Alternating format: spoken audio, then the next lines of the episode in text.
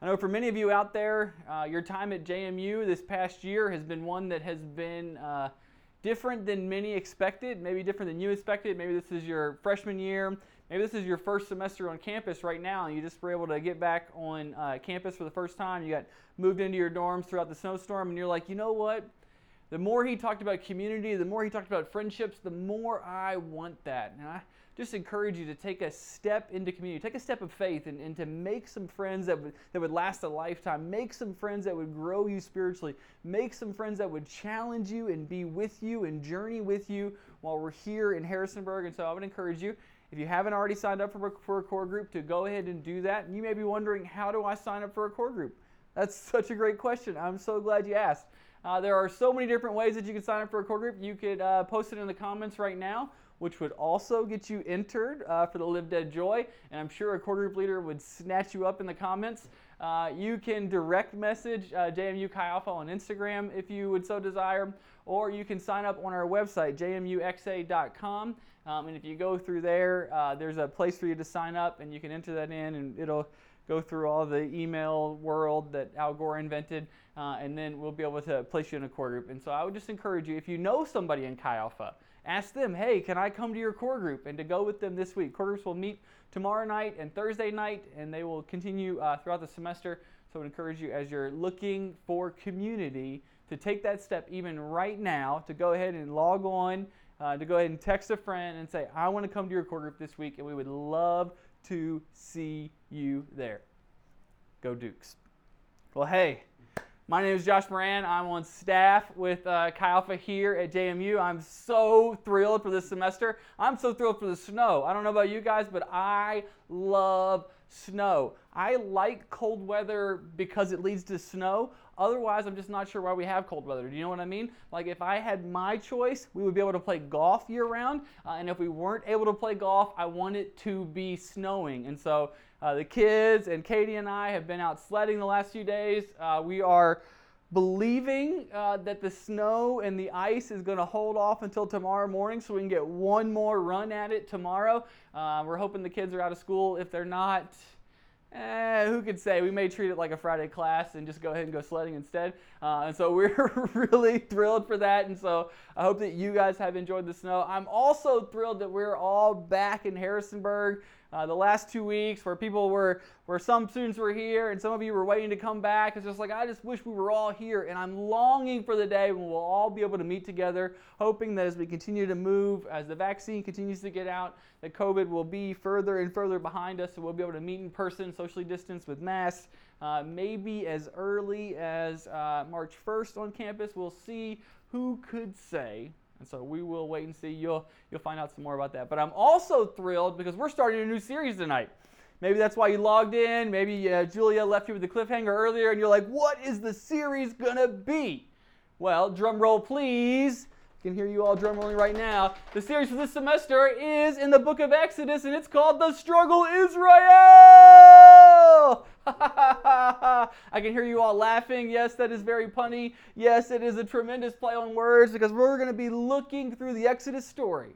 We're going to be looking at the, the nation of Israel. We're going to be looking at the Israelites, and we're going to see their struggle as they move through, as they move out of Egypt, and as they then try to get Egypt out of them as they journey through the wilderness and eventually make it to the tabernacle.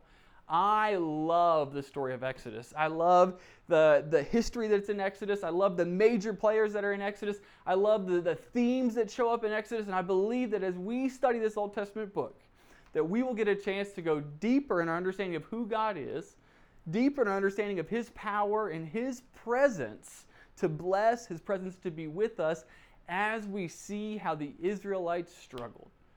How many of you know the struggle is real even for you today? You're, you're looking over your class schedule and you're like, why did I sign up for so many asynchronous classes? There is no way I'm going to watch all those videos. How did I get myself into this? Or, or why did I sign up for that lab that meets that early on Friday morning? Or, or maybe it's like, how did I get here? Or, man, it was just hard to even show up to campus in the snow and it changed all our plans. And there's just so many things in our lives that can cause so much struggle. There are things in our walk with God that it's like, I, I'm trying to do this, I'm trying to do this right, but man, it's just a struggle. Sometimes our academic life, our familial life, like our relationships, everything can be described in a struggle sometimes. Where is God in all of that? Where is His presence? What does this mean? How can we learn? How do we grow? What do we do? How does this play out? And that's what I love about journeying with the Israelites. That we get to look at them in their raw emotion. We get to look at them as all these things are happening, and we get to learn and grow with them as we as we grow and learn this entire semester. So tonight, what we're going to do is we're going to take an overview. We're going to look at the first two chapters. Uh, we're going to end on time, don't worry. Uh, and so we're going to move a little quickly, kind of hit some of the big highlights, some of the big themes. But, but I want to take a step back and say, I'm, I'm going to venture to guess that if you were to go out on the street today, maybe some of you have some Jewish friends, uh, or maybe you know someone who's Jewish, you're going to go, you find a Jewish person, you were to ask them, what is the most important event in the Old Testament? Like what's what's the highlight? What is it? What what is that moment? 10 times out of 10, I believe that they would say the Passover. If you were to walk up to someone on the street and say, "Hey, do you know any Old Testament stories? Have you ever read the Old Testament? What stories do you know from the Old Testament?" They would say the parting of the Red Sea, the plagues in Egypt. They would say the 10 commandments, all these stories, the Passover, the parting of the Red Sea, the exodus out of Egypt happens in Exodus this semester. Put on your seatbelts. It's going to be a wild ride. So if you have your Bibles, you can go ahead and turn to Exodus. Exodus is the second book of the Bible. Uh, so if you are at the very beginning, you're going to see Genesis. Very next is going to be Exodus. Uh, if you have an NIV thin line, uh, it's going to be on page 54 because that's where it is in mine. Uh, go Dukes. The joke never gets old, so you'll get used to it. If you're tuning in for the first time, I'm going to say it every week. It's just, I can't stop. I tell myself I'm not going to say it, and then I end up saying it, and so there it is. So turn to page 54. So I'm, I'm excited that we're going to see how this plays out. But as we start, I want you to know, like, Exodus, where does that word come from? What does Exodus mean? Exodus literally means the road out of, the way out of. And what, what we're going to see with the Israelites is that they have been enslaved in Egypt. And the Exodus story, the Passover story, is going to be the way for them to get out of Egypt, the way for them to get freedom, the way for us to find freedom, and to then travel together to the promised land, just like we are traveling in a community towards the promised land. And so let's see what the Lord would teach us tonight as we open our time in Exodus. We'll start reading in uh, chapter 1, verse 1. The text tells us These are the names of the sons of Israel who went to Egypt with Jacob. Jacob, whose name is also Israel, each with his family. Reuben, Simeon, Levi, Judah, Issachar, Zebulun, Benjamin, Dan, and Naphtali, Gad, and Asher. The descendants of Jacob numbered 70 in all because Joseph was already in Egypt. You're like, man, what? Wow, great. We learned a lot of names tonight. I think, uh, you know, maybe we'll start naming our kids after these. Maybe you notice that two Moran kids are named after two of these. Uh, oftentimes, when we told kids that are, told people that are, um, our sons are named Levi and Judah. They thought we were probably going to go for all 12. We're not. Um, and so, uh, but what, I, what we read this for is because the narrator in Exodus is tying this into the larger Genesis story. That what happened in Genesis as the covenant started with Abraham and moved through Isaac, Isaac and then moved to Jacob, like as this covenant starts, that the Exodus story is a continuation of this. That God's presence that was there at the beginning, God's presence is continuing to be with the Israelites and that even the, and so so the the author of Exodus is quoting from the Genesis narrative to draw that back to our attention so that as we read this story we have the sense that, that the same God that was there with the Israelites then is the same God is there with them now. So the text continues. It says now Joseph and all his brothers and all that generation died, but the Israelites were exceedingly fruitful. They multiplied greatly, increased in numbers, and became so numerous that the land was filled with them. Now, all you Bible scholars out there right now, like as we read this, as we say that they were exceedingly fruitful, as they multiplied, as they increased in numbers, again, Genesis should be ringing in the back of our minds, right? Like the first commandment that God gave people was to be fruitful and multiply. And so, what the Israelites are doing as they're in Egypt is they are being fruitful, they are multiplying, they are increasing in numbers, they are doing everything right. It is as it should be. Creation is still continuing, and this is the way it was supposed to be and everything was right. Except, let's continue in verse 8. It says, Then a new king, to whom Joseph meant nothing, came to power in Egypt. Now, Joseph, for those of you that, to, to catch you up on the Genesis story, Joseph moves to Egypt. Okay, his brothers sell him into slavery. Joseph goes to Egypt. Joseph ends up being the one that saves the whole world, right? This is a fantastic story in the Bible. I encourage you to look it up in the Genesis narrative. And what happens is, is Joseph interprets Pharaoh's dream. He knows that there's going to be seven years of blessing followed by seven years of famine. And so Joseph prepares all of Egypt for this famine that is to come, and he saves the whole world because of what Joseph did. Like Joseph is like the smartest guy in all of Egypt, and, and Pharaoh is happy to have him be in control of everything. It's a fantastic story of God's sovereignty. And then what we see is that, that all this blessing that Joseph has is, is how the Israelites then move into Egypt, how they begin to increase. But then there's all of a sudden this new king to whom Joseph meant nothing. Now, how can I, how can I relate this to you? Right now. Right now, some of you are in classes. Maybe you're in discussion sections. Maybe you got transferred into them, and you did all of your due diligence, right? Okay, you went on Rate My Professor, you checked it out, and you're like, this is the easy section. This is the one I wanted to be in. And then all of a sudden, as things got like flipped upside down, you got put into a different section. As you went and checked out this professor, it turns out she's a little harder than she, you thought she was going to be and it's like oh this is not what i meant. This is not this is not how it's supposed to be and, and that is what the israelites are feeling now. All this blessing that they have had all these things they have prepared for it's like now it's like now there's this pharaoh who's in charge to whom joseph meant nothing. And so let's see what happens. In verse 9 pharaoh says look he said to his people the israelites have become far too numerous for us Come, we must deal shrewdly with them, or they will become even more numerous, and if war breaks out, they will join our enemies, fight against us, and leave the country. Verse 11 says So they put slave masters over them to oppress them with forced labors. And they built Pithom and Ramses as store cities for Pharaoh. But the more they were oppressed, the more they multiplied and spread. So the Egyptians came to dread the Israelites and worked them ruthlessly. They made their lives bitter with harsh labor and brick and mortar and with all kinds of work in the fields. In their harsh labor, the Egyptians worked them ruthlessly. So here we see one of the first major struggles in Exodus. The Israelites are being worked ruthlessly by this Pharaoh to whom Joseph meant nothing. And Pharaoh, as he, as he notices that they are multiplying, he's like, wait, there might be too many of them. They might start their own army. There might, they might grow too too, they might have too much power, they might have too much control, and so we have to end this. We have to deal with them shrewdly. We have to oppress them. We must, must make them feel inferior to us. And so we see Pharaoh, who is the king over Egypt, okay? The king over one of the, the, the largest nations in the world at this point. This, this, this powerful king is going to wield his power against presumably the Israelites. And it feels like he's winning at this point, right? It feels like he is taking control, but what he doesn't know is that his battle is not just against the Israelites. It's not just against the Israelites that are multiplying, but there's another character in our story that we're going to continue to read about. And so let's continue.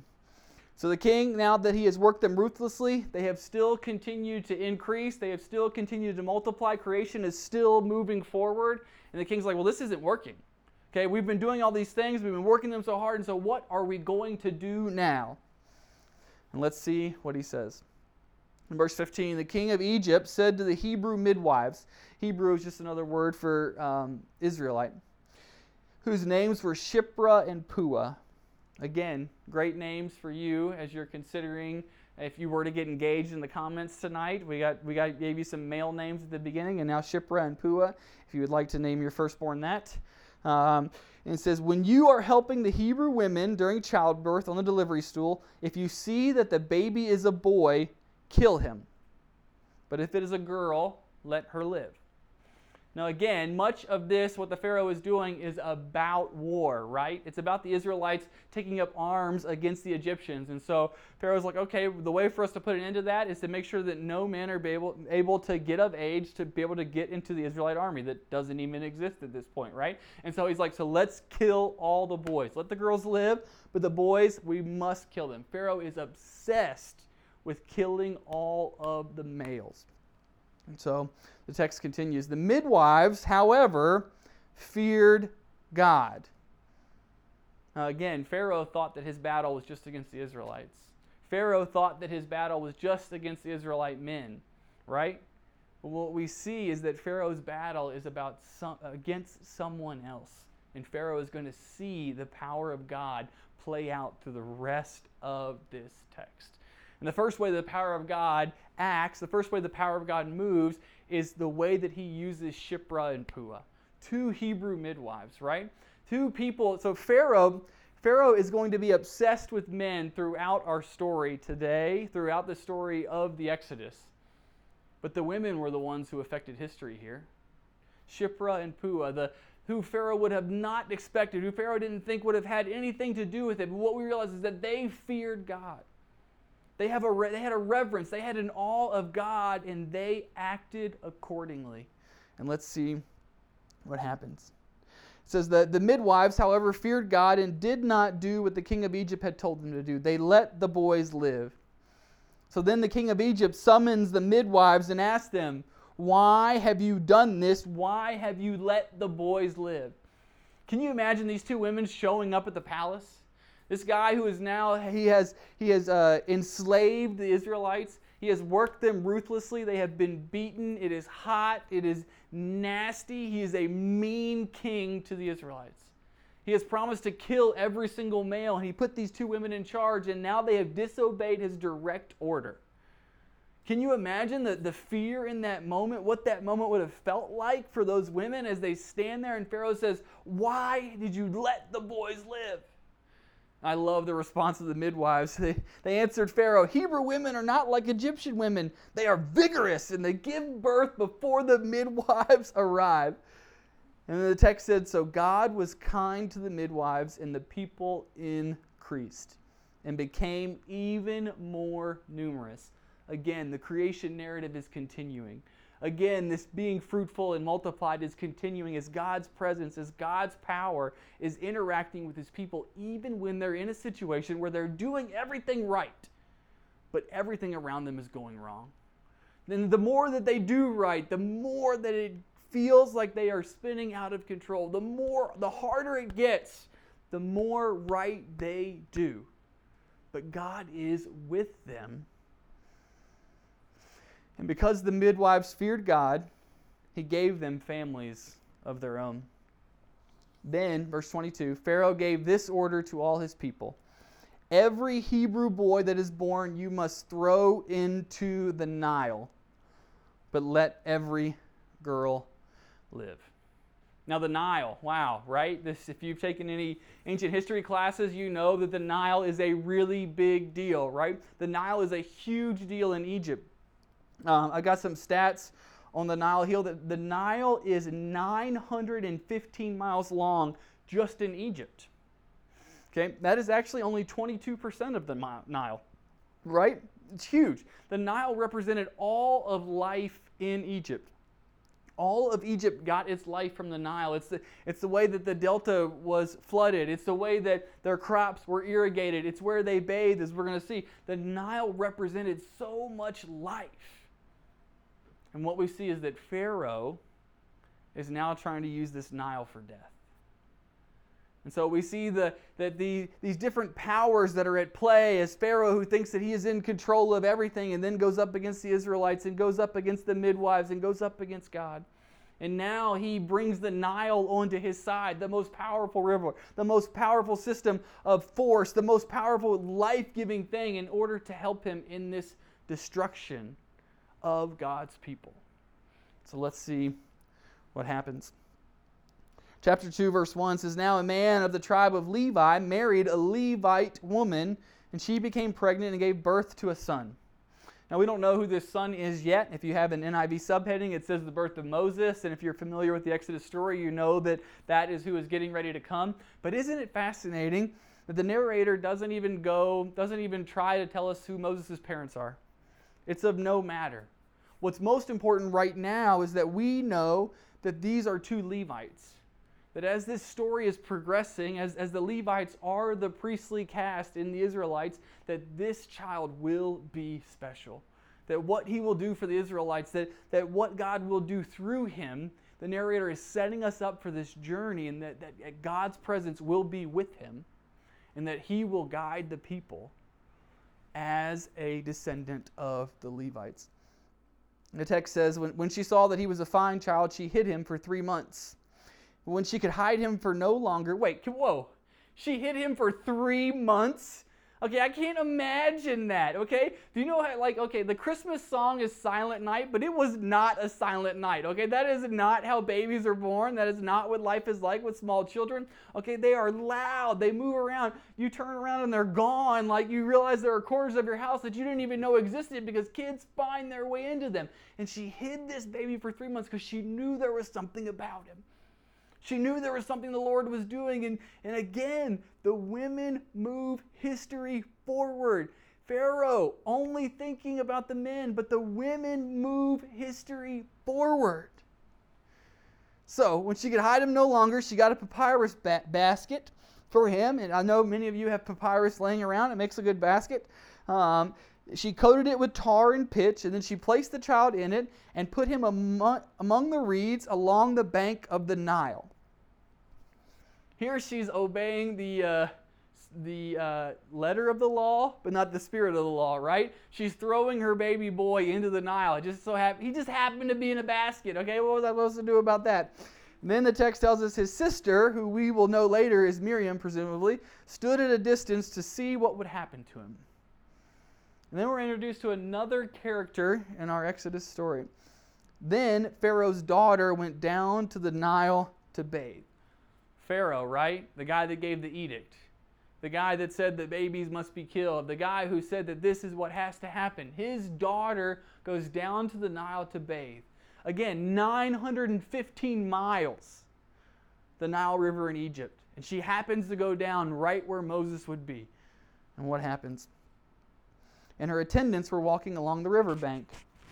She saw the basket among the reeds and sent her female slave to get it. She opened it and saw the baby. He was crying, and she felt sorry for him. She had compassion in that moment. She said, This is one of the Hebrew babies. Then his sister, that's Moses' sister, asked Pharaoh's daughter, Shall I go and get one of the Hebrew women to nurse the baby for you?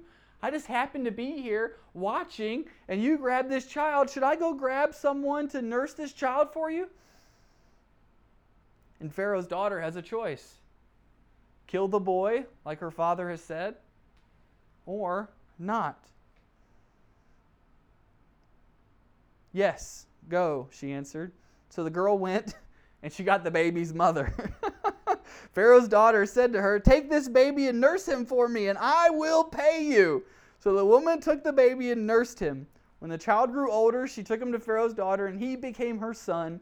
She named him Moses, saying, I drew him out of the water.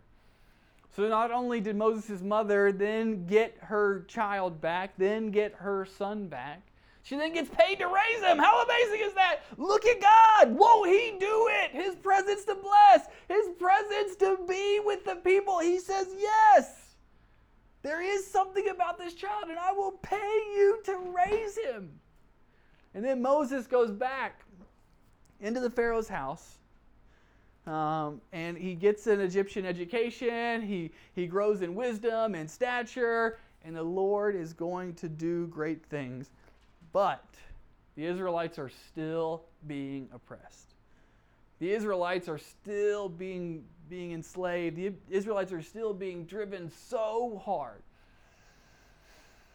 Well, we close tonight with the end of chapter 2. Very last word. It says uh, in verse 23, the last two verses here. During that long period, the king of Egypt died. The Israelites groaned in their slavery and cried out, and their cry for help because of their slavery went up to God. At this point, the Israelites had been enslaved for somewhere between two and four hundred years in Egypt. Where it felt like, again, they had, they had done what they were supposed to do. They moved to Egypt to, to avoid being wiped out. They were fruitful, they, they multiplied, they increased as the text told them to. And yet they had been enslaved for so long. And they thought, How long, Lord? Have you ever felt that way? How long, Lord? How much longer must I cry out for this? How much longer do I need this? How much longer, Lord? May this last verse be a sense of hope for you and for us tonight. God heard their groaning, and he remembered his covenant with Abraham, with Isaac, and with Jacob. So God looked down on the Israelites and was concerned about them. And that's the ultimate power play, right? What we know is that this story is going to continue. We're going to travel throughout this Exodus story the next several weeks, and we're going to see the God of power on display. Where Pharaoh has, has raised up his army, where Pharaoh has, has gone to battle, Pharaoh is the most powerful person with the most powerful river on his side, has been no match for the Israelite women. Pharaoh has been no match for the God of the Israelites, whose power is on display and is going to be even more on display because of his presence with them. Because of his presence with the Israelites. And that is why the Exodus narrator wants us to tie this into the Genesis narrative because of God's presence. Because God's presence was with them then, and because God's presence continues with them as they travel in this story of Abraham, Isaac, Jacob, and now the Israelite nation there in Egypt. And the good news for us today is that God's presence is with us, that there is power in His presence. Look, I can't promise you that whatever is going wrong is going to be fixed like that. I can't promise you that, that all these things will, will be righted immediately. That's not what the text says. That's not the Israelite story. Again, they were doing everything right, but it still went wrong but God's presence was with them, and there was a day coming. And Chi Alpha, I believe that day is coming for us, Chi Alpha, I believe that whatever it is with you, that, that, that His presence will be with you as you travel with Him, as you are with Him, and as He is with you. So, as we journey on the way out of Egypt, as we journey with the Israelites, as we sit in the struggles that they sit in. Sit with your struggles, but bring God's presence into them. Realize that those things that are out there, they are just temporal, but that God, the God of victory, the God who has already won the victory, is here with us now. That as you gather in your watch parties, as you gather in your core groups, as you gather at all these different places, that the Lord's power is greater than anything that you would look at, and that His presence is greater than anything that you could ever imagine. And may we press into that presence this semester. May we still embrace the struggle of our everyday lives, but may we press in to the presence of God. So, would you pray with me, Kyle? Gracious God, we're so thankful that we can approach you that we can approach your throne of grace with confidence, knowing that you are a God who is present here with us, God, that wherever we are right now, we're, if we're in a dorm room, if we're back home, God, if we're in our house, in our apartment, in our town home, that wherever we are, God, that your presence is with us, your presence to bless, your presence to speak, your presence to move, your presence to act. And so, God, we ask for your presence to go on our behalf. God, we pray that whatever is in front of us, that these struggles in our everyday life, that this, this part of this, these, these momentary troubles, or that these very real things, these heavy things, these pressing things that are with us, that we would sense your presence as we go through them. That as we journey out of these situations, as we journey with you. That we would embrace the struggle, embrace your presence, and see your victory, King Jesus. So, God, we love you. We look forward to everything you have in store for us this semester. Bless us, King Jesus. In the strong name of Jesus, we pray. And all God's people said, Amen and Amen.